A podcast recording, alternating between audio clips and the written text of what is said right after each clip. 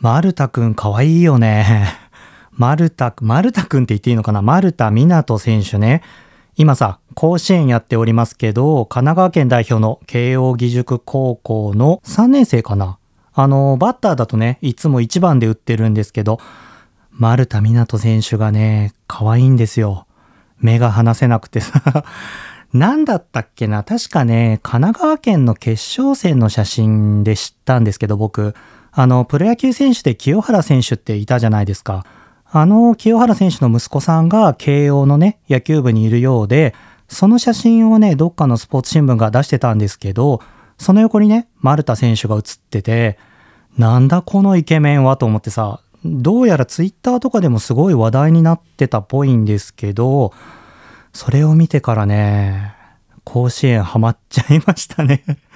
僕ね、毎年だいたいベスト8ぐらいかな。そのぐらいからはね、ラジオとかね、テレビでちょっと見たりはするんだけど、今回ね、慶応の試合ね、なんやかんやでずっと見ていて、今日は月曜日の今夜に収録しているんですけど、お昼にさ、茨城県の土浦日大と慶応の準決勝があって、慶応勝ったよね。すごい。水曜日かな？決勝戦なんだよね。これが配信されてる頃には優勝校が決まってると思うんですけどね。僕は丸田湊くんに注目して今年は甲子園を楽しんでいます。あのさ、甲子園って言ったらさ、応援のね、吹奏楽部とかさ、チアリーダーとかね、それもさ、楽しみの一つだと思うんだけど、今年さ、やっぱさ、夜遊びのアイドルがガンガン流れてんだよね。なんかね、もうすごい流れてるから、やっぱ耳馴染みが良くて、あのさ、なんだっけ、最初のさ、天才的なアイドル様だっけ？多分さ、ここさ、アイドル様のところを誰か選手の名前とかに変えてんじゃないかなと思うんだよね。ちょっとさ、ちゃんと聞き取れないからわかんないんだけど、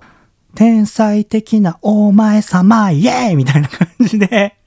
なんかね、そんな風に勝手に僕はね、聞こえてんだけど、大体さ、仕事しながらね、テレビをつけてても見ることはあんまりなくて、音声だけでね、あの、丸田選手とかが出る時だけちょっとチェックするんだけど、音声で楽しんでんだけどさ、こうミシンとかやりながらさ、天才的なお前様とかさ、もうやっぱ口ずさんじゃうんだよね。いや、なんか、あの曲中毒性あるよね。あの、サビなんだっけ誰もが目を奪われてく、君はなんてって究極のアイドル甲子園99じゃない、あの、応援団？みんながさ、アイドルって叫んでんだよね。自分もやっちゃうよね、仕事しながらね。ダッダッダッダ、アイドルみたいな感じで。まあね、そんな感じで甲子園楽しんでるんですけど、僕のね、高校もね、甲子園行ったことあるんですよ。僕、高校1年生の時に自分の高校がね、甲子園に行って、たださ、僕さ、田舎からね、東京に出てきた初めての年だったから、その年はね、実家に帰省しちゃってね、甲子園行かなかったんですよ。今ね、考えるとな、1回だけ、僕が3年間のうちで甲子園に行ったのは1回だけだったんで、いいね、機会を逃したななんて思ってるんですけど、ちょっと1回ぐらい行ってね、応援してみたかったなってね、若干後悔もあるかな。でもさ、なんか最近さ、甲子園球児見てると、坊主じゃないんですよね。髪がさ、サラサラヘアだったりしてさ、慶応のさ、子たち、なんか調べたら慶応はもう戦後からずっと髪を伸ばしていいような感じだったみたいだけど、サラサラヘアでさ、野球してて、なんか爽やかで素敵なんだよね。結構そういうのはさ、ニュースでも取り上げていて、僕ね、なんかね、ニュースの取り上げ方っていつも気になることがあるんだけど、まあこういう時ってさ、いろんな人にインタビューをするんだけど、大体さ、若い子たちの声はいいと思いますとか時代に合ってますとかっていう感じなんだけど NG を言う人もいるわけじゃないですか。やっぱり坊主がいい。坊主が甲子園球児っぽくていいって。まあそういう意見もね、ちょっと時代には合ってないけど、合っていいとは思うんですよ。それって。人それぞれの考えだからね。でもね、そういう意見を言ってるのが必ず50代以上の男性なんですよ。いろんな人にさ、インタビューを取ってたらさ、若い人でもきっとそう思ってる人いると思うし、例えば30代とかの女性とか、そういう人でもいるんじゃないかなって思うんだけど、坊主がいいっていうね、意見をね、言うの、言うというか、テレビで流してるのは必ず50代以上の男性なんだよね。なんかそうやってさ、上の世代はやっぱりちょっと硬いっていうかさ、なんかそういうイメージをさ、イメージというかまあ全体的にそうあるとは思うんだけど、なんかね、メディアって印象操作をね、してるような気がしてね、なんかそういうのは僕はあんま好きじゃないんだよね。まあ意見としてはね、やっぱその世代の人がノーって言ってる人は多いと思うんだけどね。なんかさ、いろんな人たちのいろんな意見をちゃんとさ、出してさ、グラフとかにしてさ、この世代が多いねとかそういう風なね、見せ方したら、今日ちょっとなんか僕、枯れてる？ちょっと、結構久しぶりに喋ってるかも。まあね、そんな感じでね、あの、この配信される頃には優勝校決まってると思いますけど、まあ甲子園に限らずね、インターハイとか、学生の皆さんね、今さ、世界陸上も始まってるよね。夏はさ、いろんなスポーツがあると思うのでね、僕もいろいろ楽しみたいと思います。皆さんも頑張ってください。今、今の皆さん、選手ね。まあ、あの、アララーズもさ、なんか、頑張れよ。応援してるよ、俺は。うん。ってな感じでね、今週はいただいたお便りから、7月に改正刑法した不同意性交罪を荒尾根流に話します。ちょっと、いきなりすぎかな。うん。でもちょっと、あの、すぐ話すからちょっと待ってて。あとはね、荒尾根1周年に向けた話を少しね、したり、映画のね、バービーを見たんですよ、僕。バービー。油断してたね。こんな映画だったんだ、ちょっとね、まあ、度肝抜かれたんですけど、まあ、そこでね、あの、僕なりにバービーを見た感想をね、ちょっと話したいななんて思います。それでは今週もスタートです。アラフォーゲーのお姉じゃないのよ。平日の朝も平面な夜もどんな時もロンリロンリロンリロンお姉じゃないのよ。どうも、藤田哲平です。この番組は水曜日の夕方5時に東京からお届けするパーソナルトークプログラムです。あゲイといえばお姉のイメージが強いですが、そうじゃないのもいるんですよ。うふふなノリでアララーズとコネクトする番組です。やっぱりちょっと声しゃがれてるよね。なんかちょっとハスキーボイスなのかな。聞き取りやすいですか皆さん。ごめんね。聞き取りにくかったら。てな感じでね、今日はお便りを紹介します。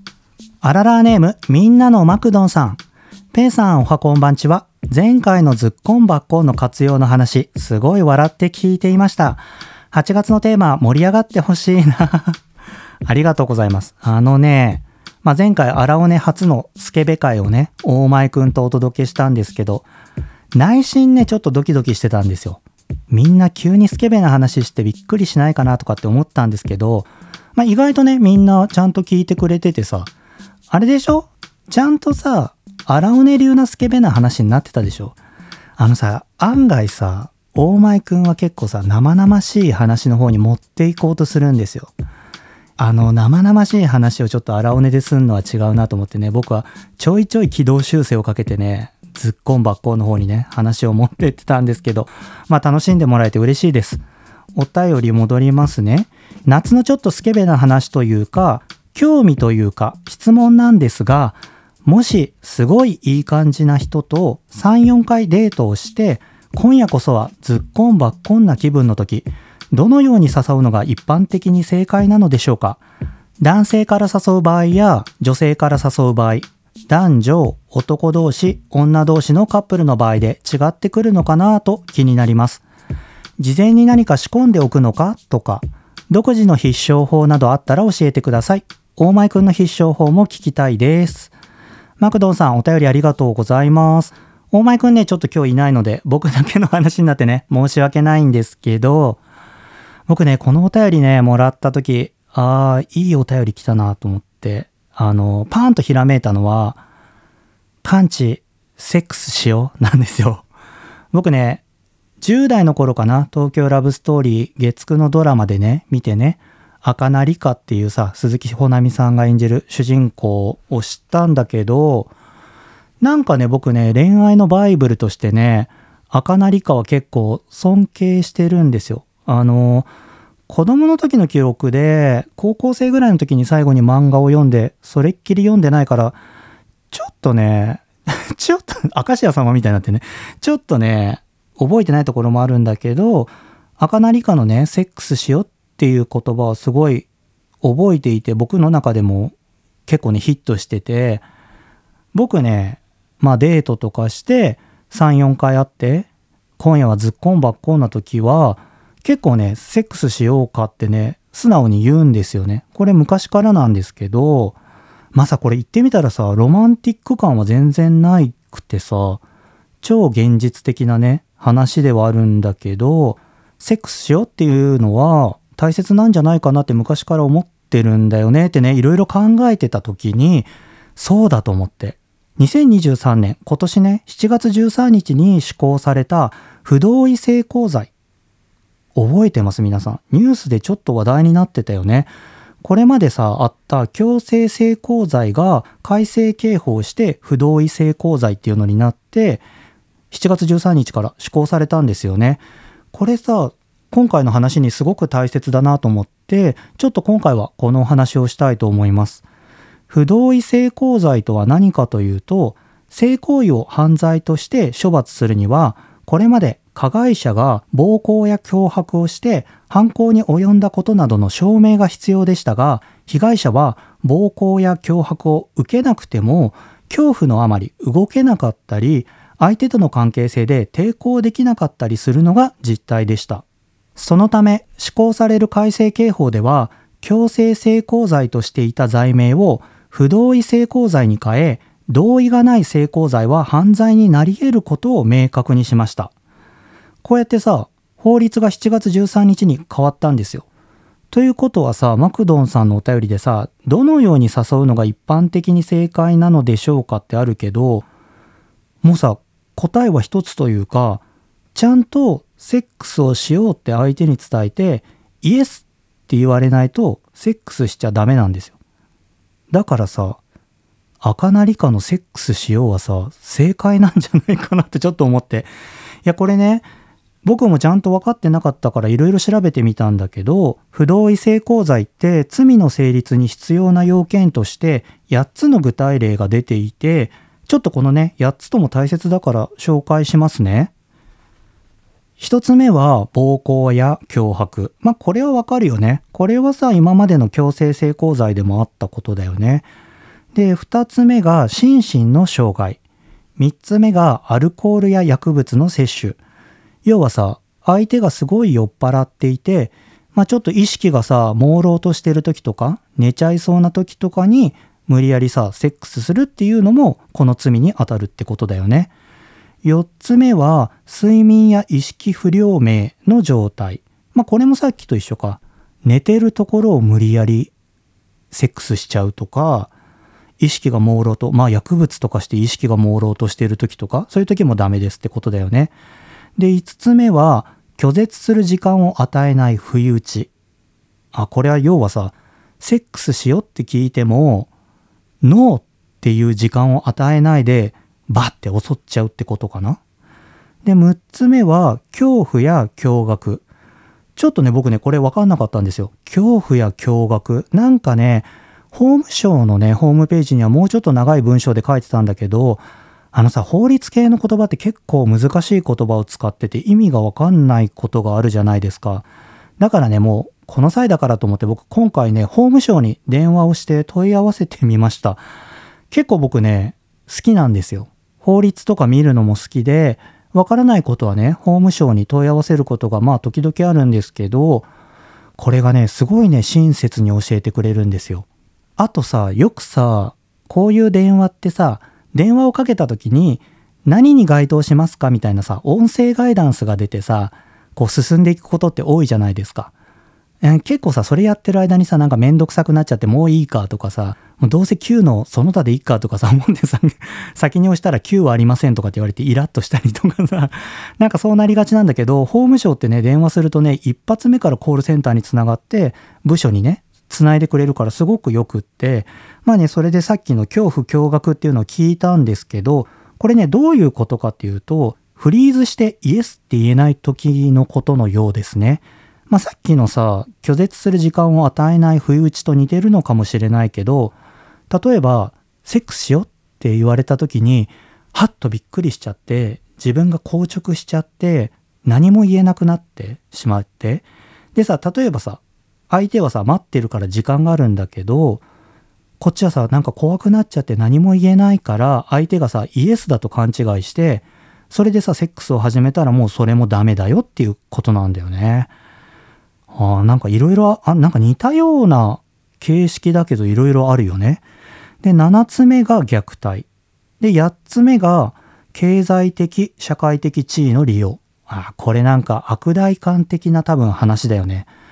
例えばだけどさ、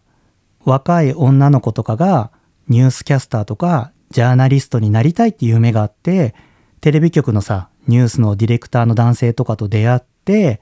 なんかさ、こう、話を聞いたり、ディレクターとかさ、そういうニュースや新聞の現場の行くためにはどうすればいいんですかって話を聞いている時に酔っ払わせてさ、ホテルに連れ込んでセックスしちゃうとかね。そういうことがダメってことだよね。まあこれ経済的社会的地位だけじゃなく、さっきのアルコールとかにもハマってくるけどね。なんとなく聞いたことあるようなニュースあるんじゃない？これね。どうなんだよって僕は思ってるけどね。そんな感じで8つの具体例があるんだけど、その他にもありまして、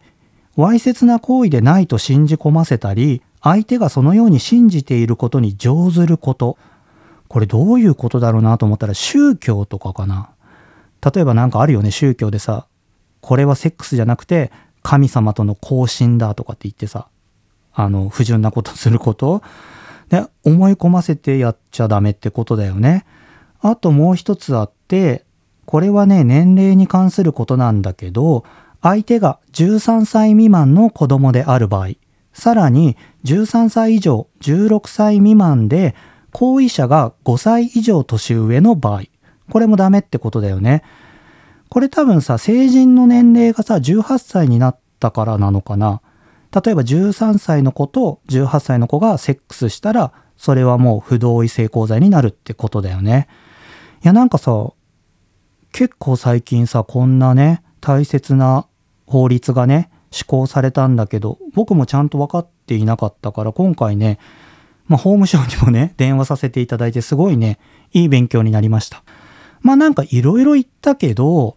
要約するとさ、イエスって確認を取ることが大切ってことですよ。赤な理科。いや、っていうかでも赤な理科はセックスしようって言った方だから、完治ってあの時にイエスって言ってないよね。理科と完治ってさ、東京ラブストーリーでセックスしたっけ？キスぐらいをしてたような気すんだけどな、なんか覚えてないね。だからまあ、完治が何て言ったかだよね。セックスしよう。イエスみたいな。小田和正の歌でイエスって歌なかったっけ？ラブストーリーは突然にからイエスみたいなね。くだ、あついついくだらないこと言っちゃうけど、まあ、要はね、ちゃんと確認を取るっていうことが大切っていうことですよね。ちなみになんですけど、ここで言うね、成功っていうのは、性器以外にも、ケツとかね、口も入るそうで、例えばね、そこに性器以外に指を入れたり物を入れたりするのも含まれるそうです。まあ、とにかくいろんなものが含まれるってことなんだけどここでさ気になるのはさケツも入ってくるっていうことは同性間でも成立する法案なのかなっていうのが、まあ、僕的には気になったわけですよ。まあ、男性同士でねセックスをする時にお尻は使ったりするわけでこれ男性にも当てはまるのかなと思ってね法務省の方にね問い合わせてみたんですけどこの法案はね、同性間でも成立する法案だそうです。まあそりゃそうだよね。あの記載にね、性別の明記はないから、男性同士、女性同士でも成立するんだけど、法務省の方が言うには、ただしね、これを成立させるためには、まあ被害に遭った方が警察に届けを出して捜査をするんだけど、捜査をするのはあくまでも警察や検察だから、そこがどう判断するかによって変わってくるっていう回答がありました。そこがどういう捜査をするっていうことは法務省はわからない。警察が同性間同士で行われたことをどう判断するのかによるんだよね。まあそりゃそうだろうけどさ、まあ同性間でもね、ちゃんとこれはね、成立する法案であってほしいですよね。まあもちろんそういう法案だと思うんだけどね。まあなんかそんな感じでこう、みんなのマクドンさんのズッコンバコンしたい時にどう誘うのが一般的に正解なのでしょうかってさ、多分さ、これさ、ちょっとロマンティックな回答っていうの例えばさ、なんかいい香りをするようにするとかさ、ちょっとエッチな下着で誘うとかさ、なんかそういうさ、ことをさ、言った方が良かったのかもしれないんだけど、なんか僕ね、不同意性交罪がね、お便り読んでる時に思い出しちゃって、ついついこんな話になって全然ロマンティックとは関係ない話になっちゃったんだけど、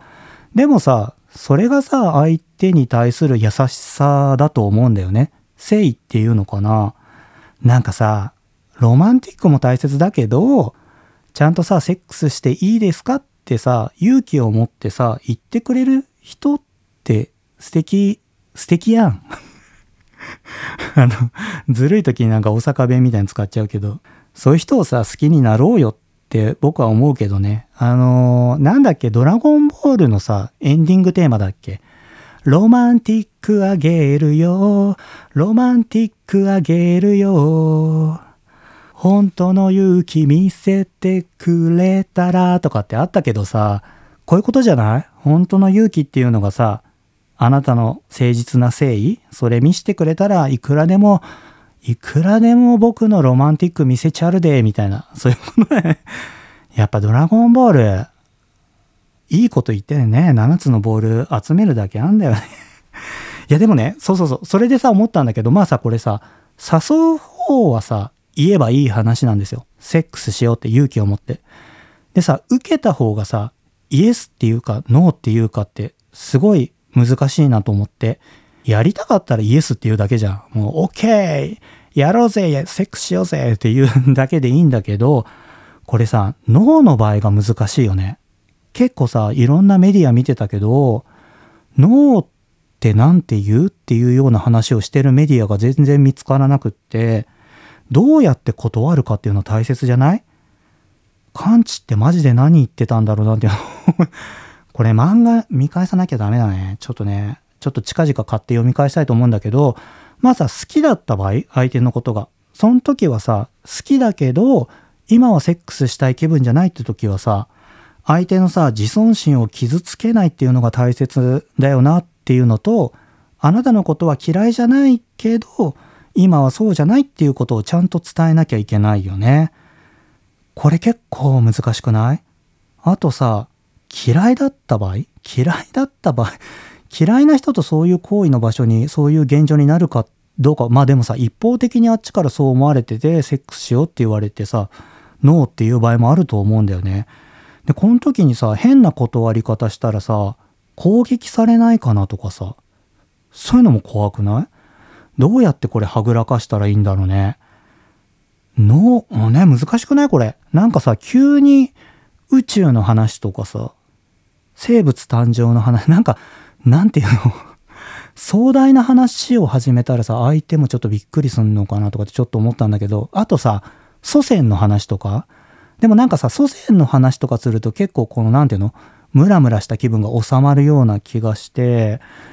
でもさ、それをさ、唐突にさ、話し始めんのもなんか難しいよね。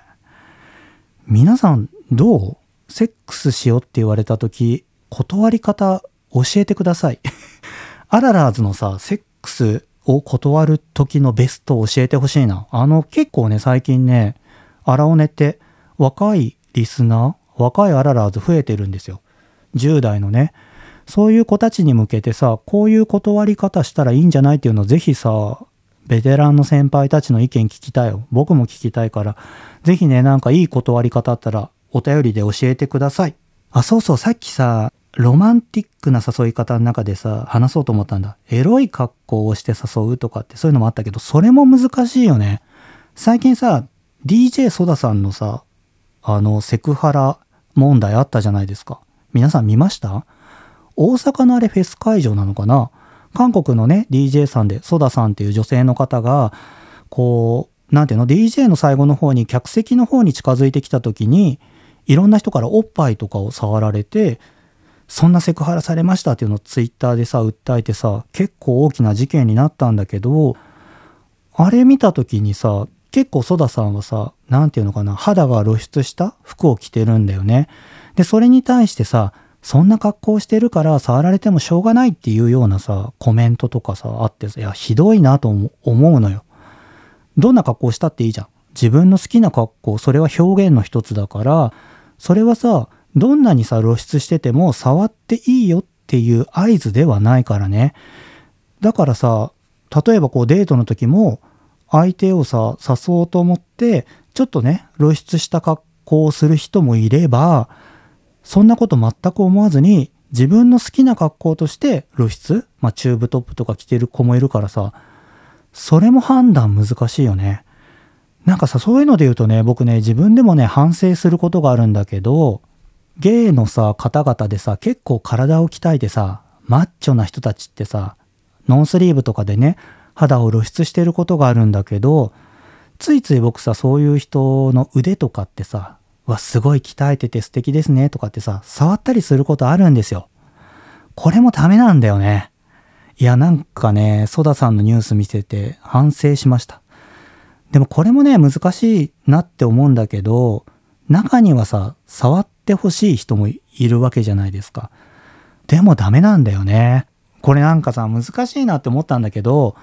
触ってほしいなって人を優先して考えちゃいけないんだよね。触られたくないって人を優先して考えなきゃダメな当たり前のことなんだけど、いや、これはね、自分自身にも反省です。あの、これまで僕もね、なんていうのかな、許可なくね、気軽に触ってたことあったなと思ってね、なんか不愉快なね、思いをされた方が多分いたんだろうなと思って、本当申し訳ない気持ちになりました。まあ、こうやってね、いろんなニュースを見てね、日々勉強してね、アップデートして成長していくことが大切で、そう、なんかこんな自分が言うのもあれなんだけど、そうありたいですよね。そうあるべきのニュースなんじゃないかななんて思ったりもしました。ちなみにですね、不同意性交罪は時効も伸びて15年になったそうです。ってことはさ、別れた後も注意ってことですよ。あのさ、これさ、1回セックスしたから OK ってわけじゃなくて、例えば同じ人と2回目する時もちゃんと許可取んなきゃいけないのよ、これ。1回 OK だったから2回目も OK でしょって、そういう簡単な話じゃなくて、毎回ちゃんと許可を取って、今日はセックスしましょう。あのさ、熟年カップルとかになると結構さ、あれじゃない？あの、今日セックスしよっか、みたいな なんか、イエスノー枕じゃないけど、なんかそういう合図ってあると思うんだけど、最初の頃ってなかなかそういうのって難しいじゃん。でもやっぱそういうのが大切なんだよね。だからさ、別れた後に、なんかさ、別れ際が悪かった時にさ、ちょっとあいつ許せないから、あの時、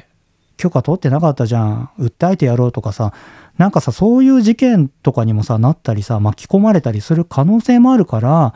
お互いね、どちらもちゃんと許可を取ってセックスをしていくっていうことが大切ですね。15年って結構長いもんね。うん、別れ方もちゃんと、別れ方ってね、難しいよね。後腐れなくというか、円満にね、別れましょうね、皆さんね。まあそんな感じで、みんなのマクドンさん、お便りありがとうございました。ちょっと希望に添える意見というか、僕の 話じゃなかったかもしれないけど、お便りをきっかけにね、不同意性交罪を勉強することができて、荒尾根でね、お話もできたので、感謝しております。ありがとうございます。アラフォー系の例じゃないのよ水曜5時のやべえ、It's a podcast。さてさて、ここで次回のお知らせ、あ、次回のお知らせじゃないね。荒尾根からお知らせです。2022年10月5日、5日ね、にスタートした荒尾根はもうすぐ1周年を迎えます。イエーイ。あっという間の1年ですよ。今日でね、43回目の配信なんですけど、ボイログとかさ、音楽のあの、荒尾根ミュージック編みたいなね、そういうのを加えるとね、意外ともうね、50回ぐらい配信をしてまして、10月にね、1年を迎えさせていただきます。いやー、頑張ったね。うん、自分で自分を褒めてあげたいと思うんだけど、そこでですね、10月5日より、聞いていただいた皆さんに、あららずにね、感謝の気持ちを込めて、あらおね1周年記念、コネクトフェスを開催します。イエーイ。コネクトフェス。いろんなね、企画を用意していてね、お話をしたいんですけれども、今日はね、もうたくさん、もう話してるよね、結構ね、時間ね。ちょっとこっから話すとね、1時間とかになっちゃいそうなので、次回、ゆっくり話したいと思います。てな感じで次回は、コネクトフェスロードマップ回として、1周年に向けたフェスの詳細、1周年に向けたフェスの詳細を大々大発表します。ぜひ、ぜひね、聞いて皆さんでね、1周年を盛り上げましょう。あの、僕ね、一人の力じゃこれはできません。アララーズのね、力を借りないと。あのね、エアコンが壊れてね、暑いの8日間頑張る、頑張るとか、抜歯、あの、虫歯ができてとかね、一人で乗り越えられるんですけど、出すけど、荒尾ね1周年を盛り上げるのは自分一人じゃ無理だ。あの、みんなのね、力でぜひね、手伝っていただいて、フェスをね、盛り上げていきたいなって思いますので、ぜひ来週聞いてください。よろしくお願いします。ってさ、ここで大体ね、いつもエンディングを流すんですけど、今日ね、僕さ、僕のね、推しと話したんですよ。僕、あの、推しがいまして、可愛いね。沖縄のね、男の子なんですけど、どうやらね、その推しがね、荒尾根を毎週聞いているらしくて、聞いてんのかいと思ってさ、先週のズッコンバッコン会聞いたのかい？とかちょっと焦ったんだけど、そのね、子がさ、毎回ね、エンディングのジングルが流れるとね、終わっちゃうのかと思ってちょっと寂しくなりますって言ってさ、なんかキュンとしちゃって、いや、なんかそんなこと言われたらさ、エンディング流せないじゃん、じゃん、じゃん、じゃんじゃんじゃんとかって思ったんですけど、まあね、今日もエンディングに行きたいと思います。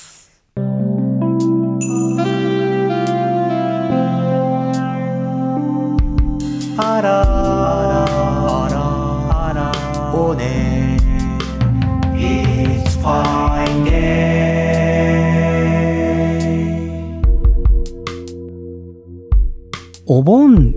本当にさずっと家にいて僕あのー、マジで今日も声出てないと ちょっとやっと声出始めたかなどうなんだろうでもねそんな僕でもね一日だけ大人のねパイセンに呼ばれてお家にね行ってきてねみんなでね、うのしてきたんですよ。うのめっちゃ楽しかった。20年ぶりぐらいにしたんじゃないかな、うの。もうルールとか完全に忘れてて、どんなだったっけ？みたいな感じだったんだけど、久しぶりにすると楽しいね、うのね。いや、でさ、そこでさ、まあ女性のね、パイセンたちとね、うのをして、まあ旦那さんもいたんだけど、あとお子ちゃんね、子供ちゃんと一緒にうのしたりしてたんだけど、女性のパイセンたちがさ、映画のね、バービーを見たって話をしていて、それがね、なんか聞いてるとめっちゃ面白そうでさ、僕なんかその次の日、もういても立ってもいられなくなってすぐバービーを見たんですよ。それでね、今日ね、エンディングでバービーの話をしようと思ったんですけど、不同意性交罪の話がちょっと長すぎたね バービーの話する時間じゃん、じゃんって、またじゃんって言っちゃ。バービーの話する、話、あれ？バービーの話する時間ないじゃんと思ってさ、これ多分ね、するとね、長くなっちゃうなと思ったので、これもね、来週話そうかな。ごめんなさい。あのね、結構いろいろ考えたの。うん。あのー、なんていうのかな。単純にさ、楽しめる映画だと思って見てたら全然そんなことなくてさ、まあ、めちゃめちゃ考えさせられる映画でね、バービーとケンとゲイの僕。ゲイの僕は出演してないんだけど、僕はどこに当てはまるのかとか、まあいろいろ考えながらね、話したいこといっぱいあるんですよ。あの、これもね、来週ぜひ話させてください。ごめんね、今日話せなかった。最後に、この番組ではアララーズからのお便りを募集しています。番組への感想、僕への質問、また8月のトークテーマ、ちょっとスケベな夏の話、テルミー教えてに対する話、くだらないけど誰かに伝えたいことなど何でも構いません。何でも構いません。宛先は概要欄にある応募フォームからお願いします。また、お聞きのプラットフォームで番組の登録や評価もよろしくお願いいたします。スケベ会ね、紹介するのは来週が最後になるかなと思います。あのー、まあね、ズッコンバコンみたいな話もしたりするけどさ、今日のお便りみたいにね、そこからちょっと真面目に考えてみたりとかね、なんか、荒尾根っぽくね、ちゃんとスケベな、ちゃんとスケベなって言ったら変だな。あまあ、あの、僕を信じて、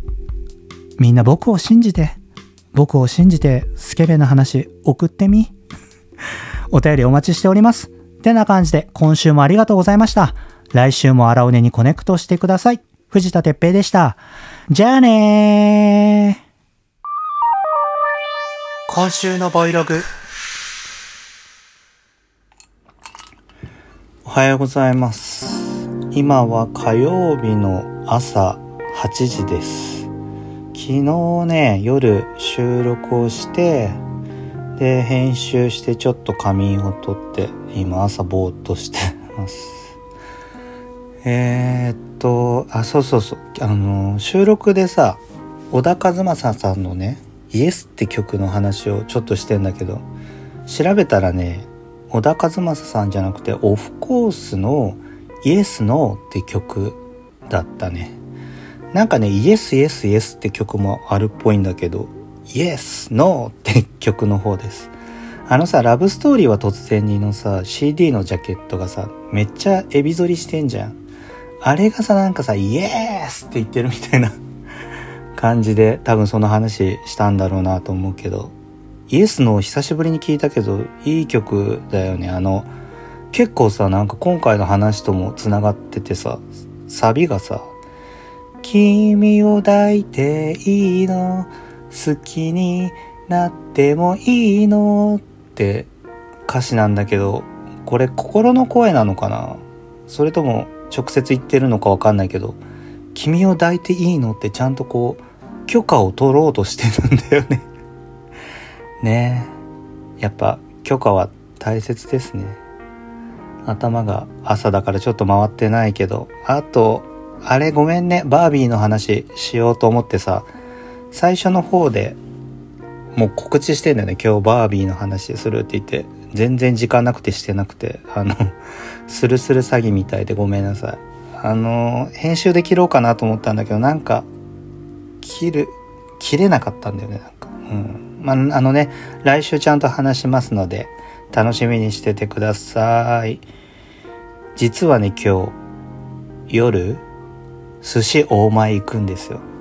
大前くんの寿司食べてきます。いいでしょう。みんなもね、健やかに、暑いけどね、あの、頑張ってね、あの、過ごしてくごめん、頭回ってないね。じゃあね